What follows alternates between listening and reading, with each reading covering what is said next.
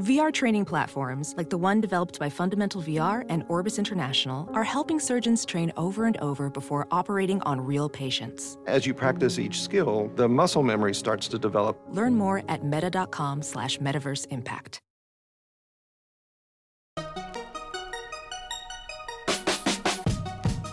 Welcome to the Techmeme Ride Home for Tuesday, July 17th, 2018. I'm Brian McCullough. Today, Netflix's subscriber miss, Amazon's troubled Prime Day, Walmart and Microsoft team up against Amazon, some big problems with voting machines, and the big autonomous vehicle startup you've probably never heard of. Here's what you missed today in the world of tech.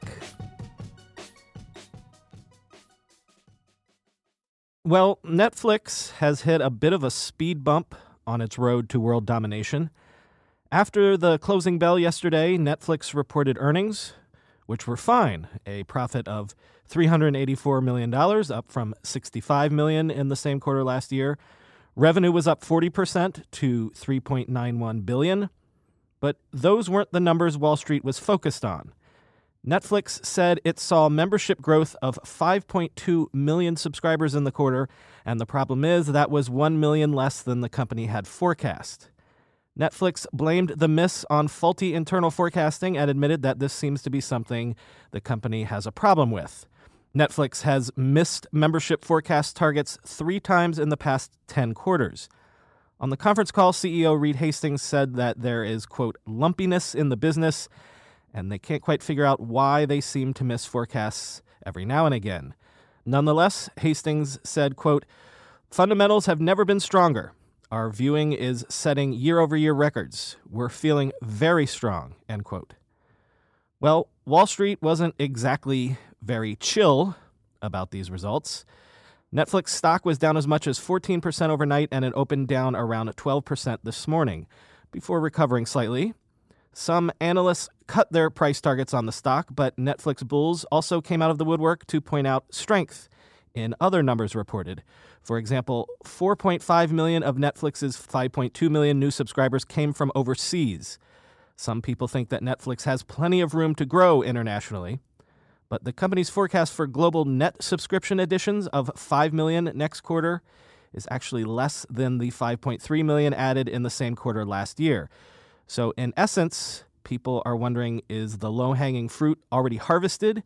And might Netflix have trouble continuing to grow its subscriber base, especially as streaming competitors begin coming online in a major way?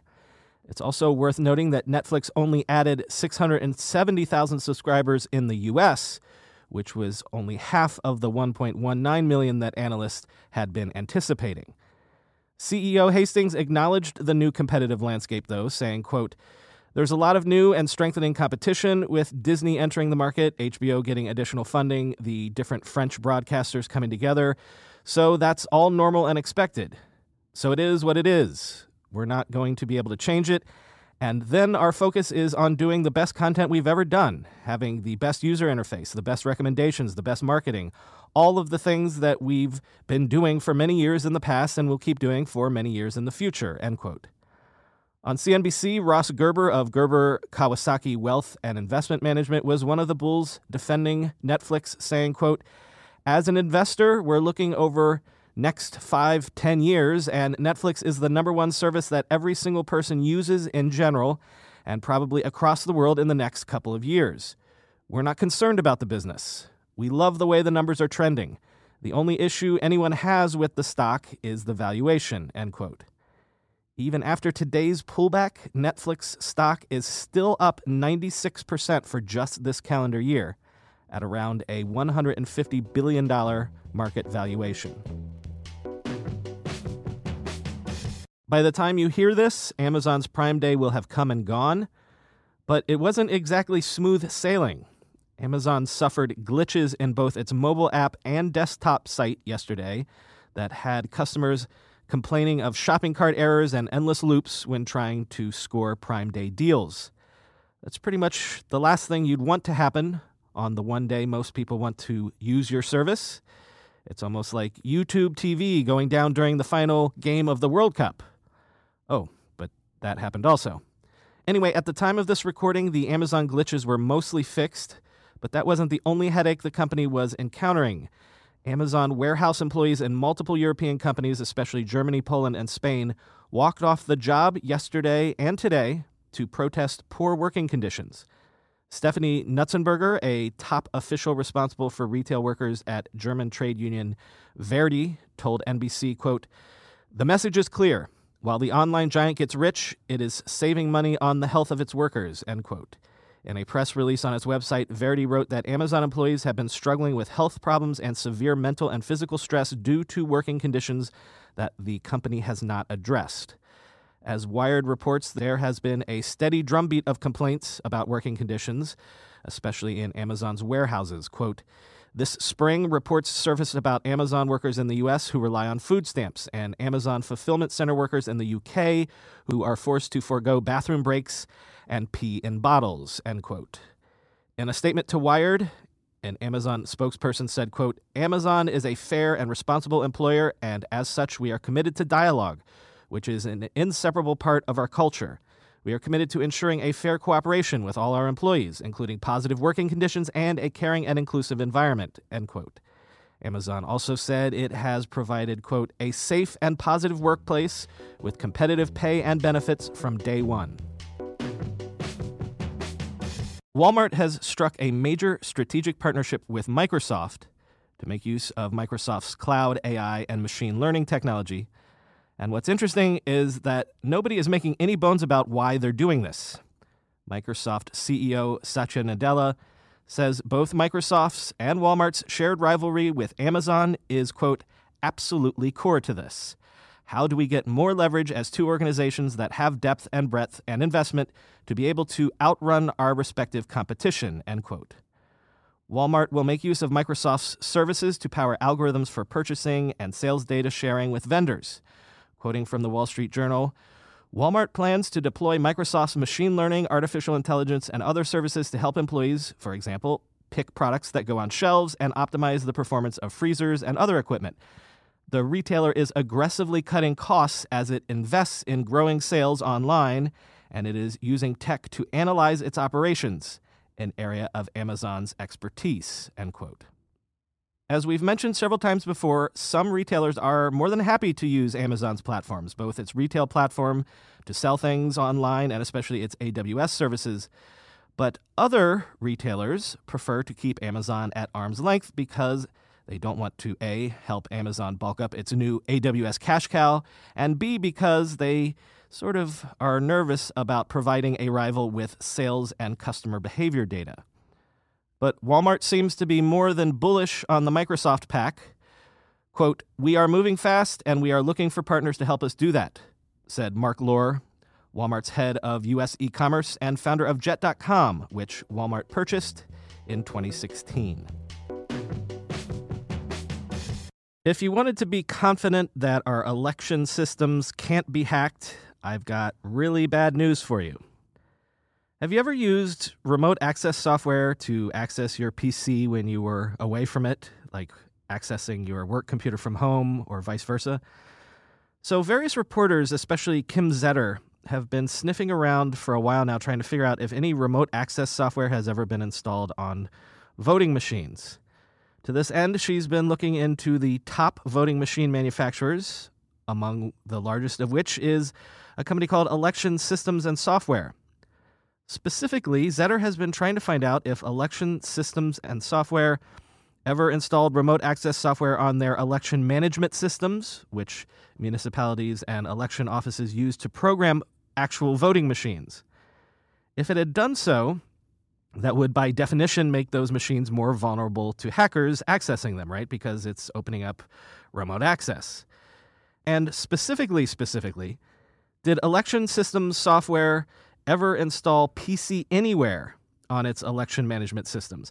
PC Anywhere being a remote access software system made by Symantec, and which had the unfortunate distinction of having its source code stolen by hackers back in 2006 and which researchers determined in 2012 had a critical vulnerability that would allow a hacker to seize control of any computer that had PC Anywhere installed on it. A few months ago, when Zetter asked these questions for an article in the New York Times. The company told her, quote, None of the employees, including long tenured employees, has any knowledge that our voting systems have ever been sold with remote access software. End quote. Welp. Senator Ron Wyden of Oregon has been on a crusade to make sure that hackers cannot interfere with elections. And by interfere, I mean actually going in and changing votes. And so he's also been shaking the trees at election software vendors. And surprise, surprise, in a letter election system software sent to the senator, it is now fessed up that the company had, quote, provided PC Anywhere remote connection software to a small number of customers between 2000 and 2006, end quote. Guess what? During those years, 2000 to 2006, ES&S was the top voting machine maker in the country. According to Zetter, now writing for Motherboard, quote, at least 60% of ballots cast in the U.S. in 2006 were tabulated on ES&S election management systems. It's not clear why ES&S would have only installed the software on the systems of a quote small number of customers and not all customers unless other customers objected or had state laws preventing this end quote.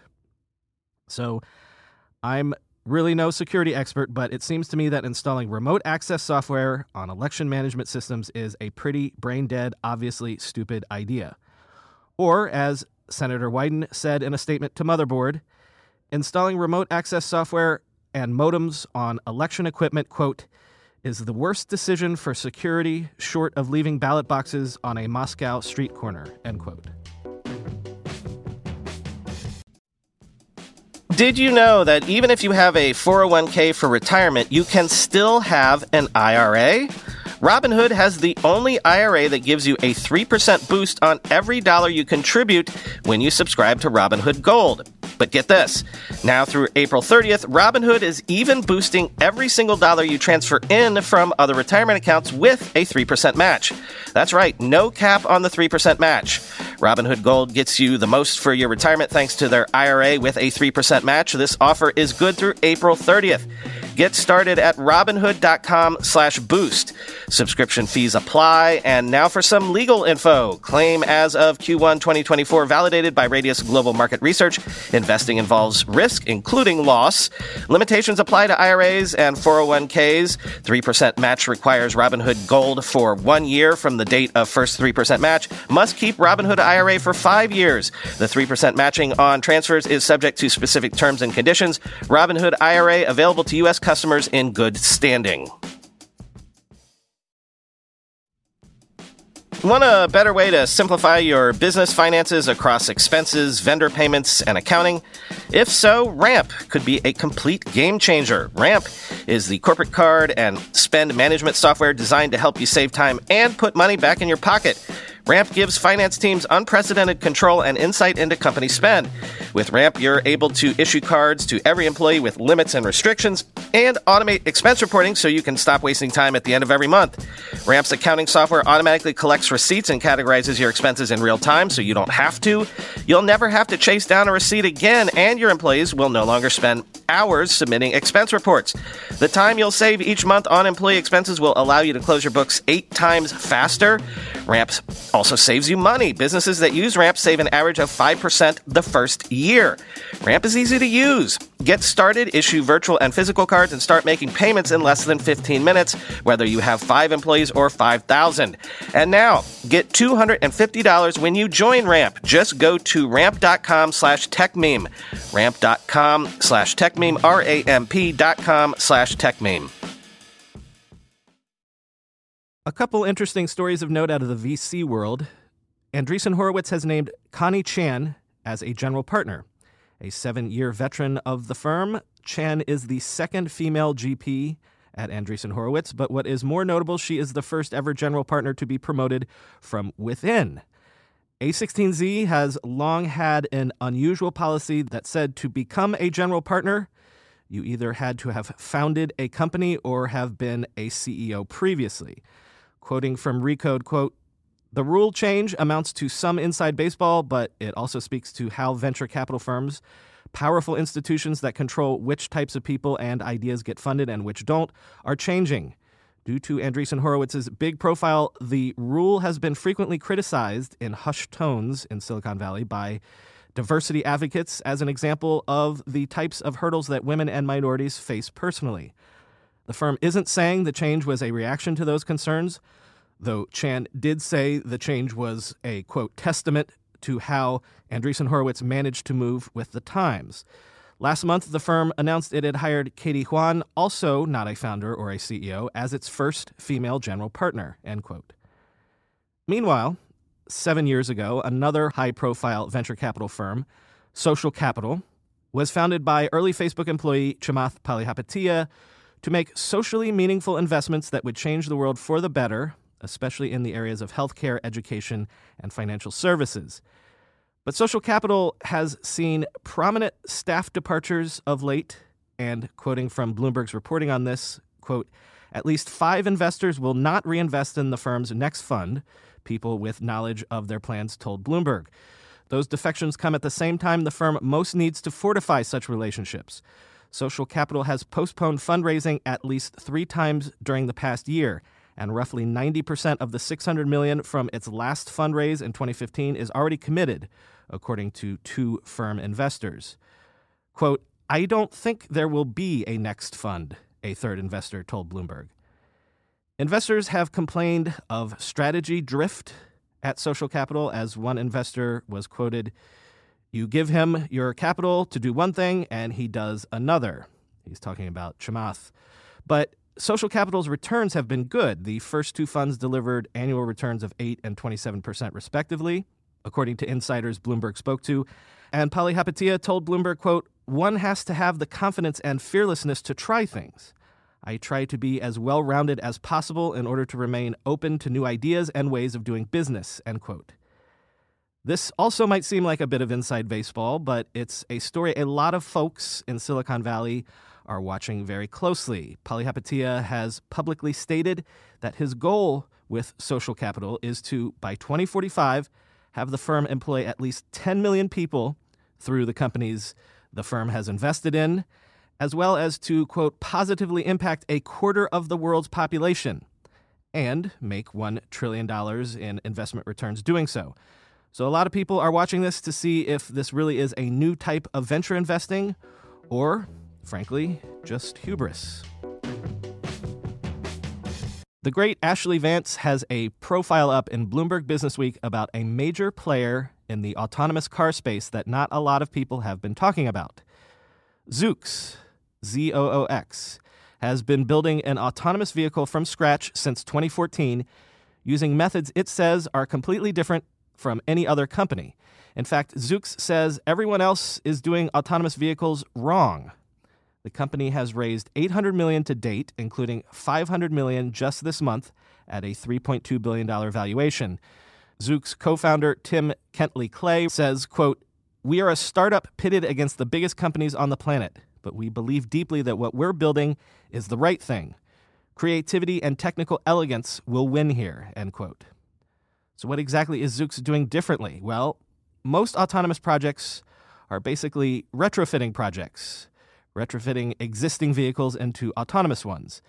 Zoox, as I said, is designing a self driving car from the ground up, basically reimagining what a car is, period. Quoting from the piece, from those first days, Zoox and its founders had a clear picture of the vehicle they wanted. It would have an identical front and rear and would be easy to service on the rare occasions when it wore out its built in redundant parts.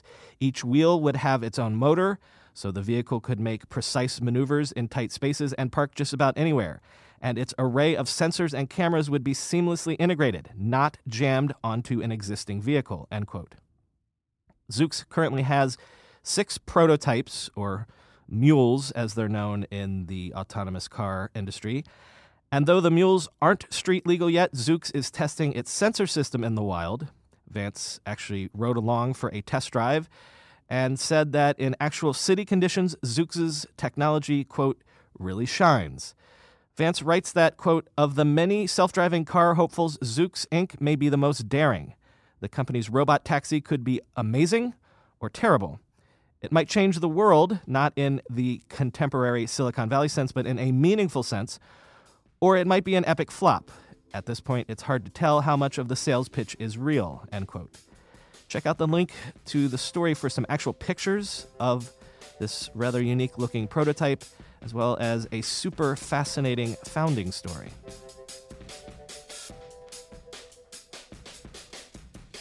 And that's all for today. But real quick, remember a couple months ago, I asked you guys who were listening to the podcast on Overcast to use the Overcast share button at the top right of your podcast app and share the show. And y'all did it. I think that was when I first called you guys my mutant podcast army, right? Well, Marco must use recommendations like that to rank shows in his suggested podcast categories because for the past couple months, we've been recommended in the Overcast technology section. But I just noticed that we've recently fallen back out. So if you don't mind, Overcast listeners, can you share the show again? Twitter preferred, but Facebook also, in case you don't use Twitter. And frankly, whatever podcast app you use, if it has a share feature on it, why not share today's episode? I know Stitcher lets you share, and Apple Podcasts definitely has a share button. Again, Twitter preferred, but Facebook is a close second. Basically, let your friends know what you're listening to. Mutant Podcast Army Assemble. Thanks in advance, and talk to y'all tomorrow.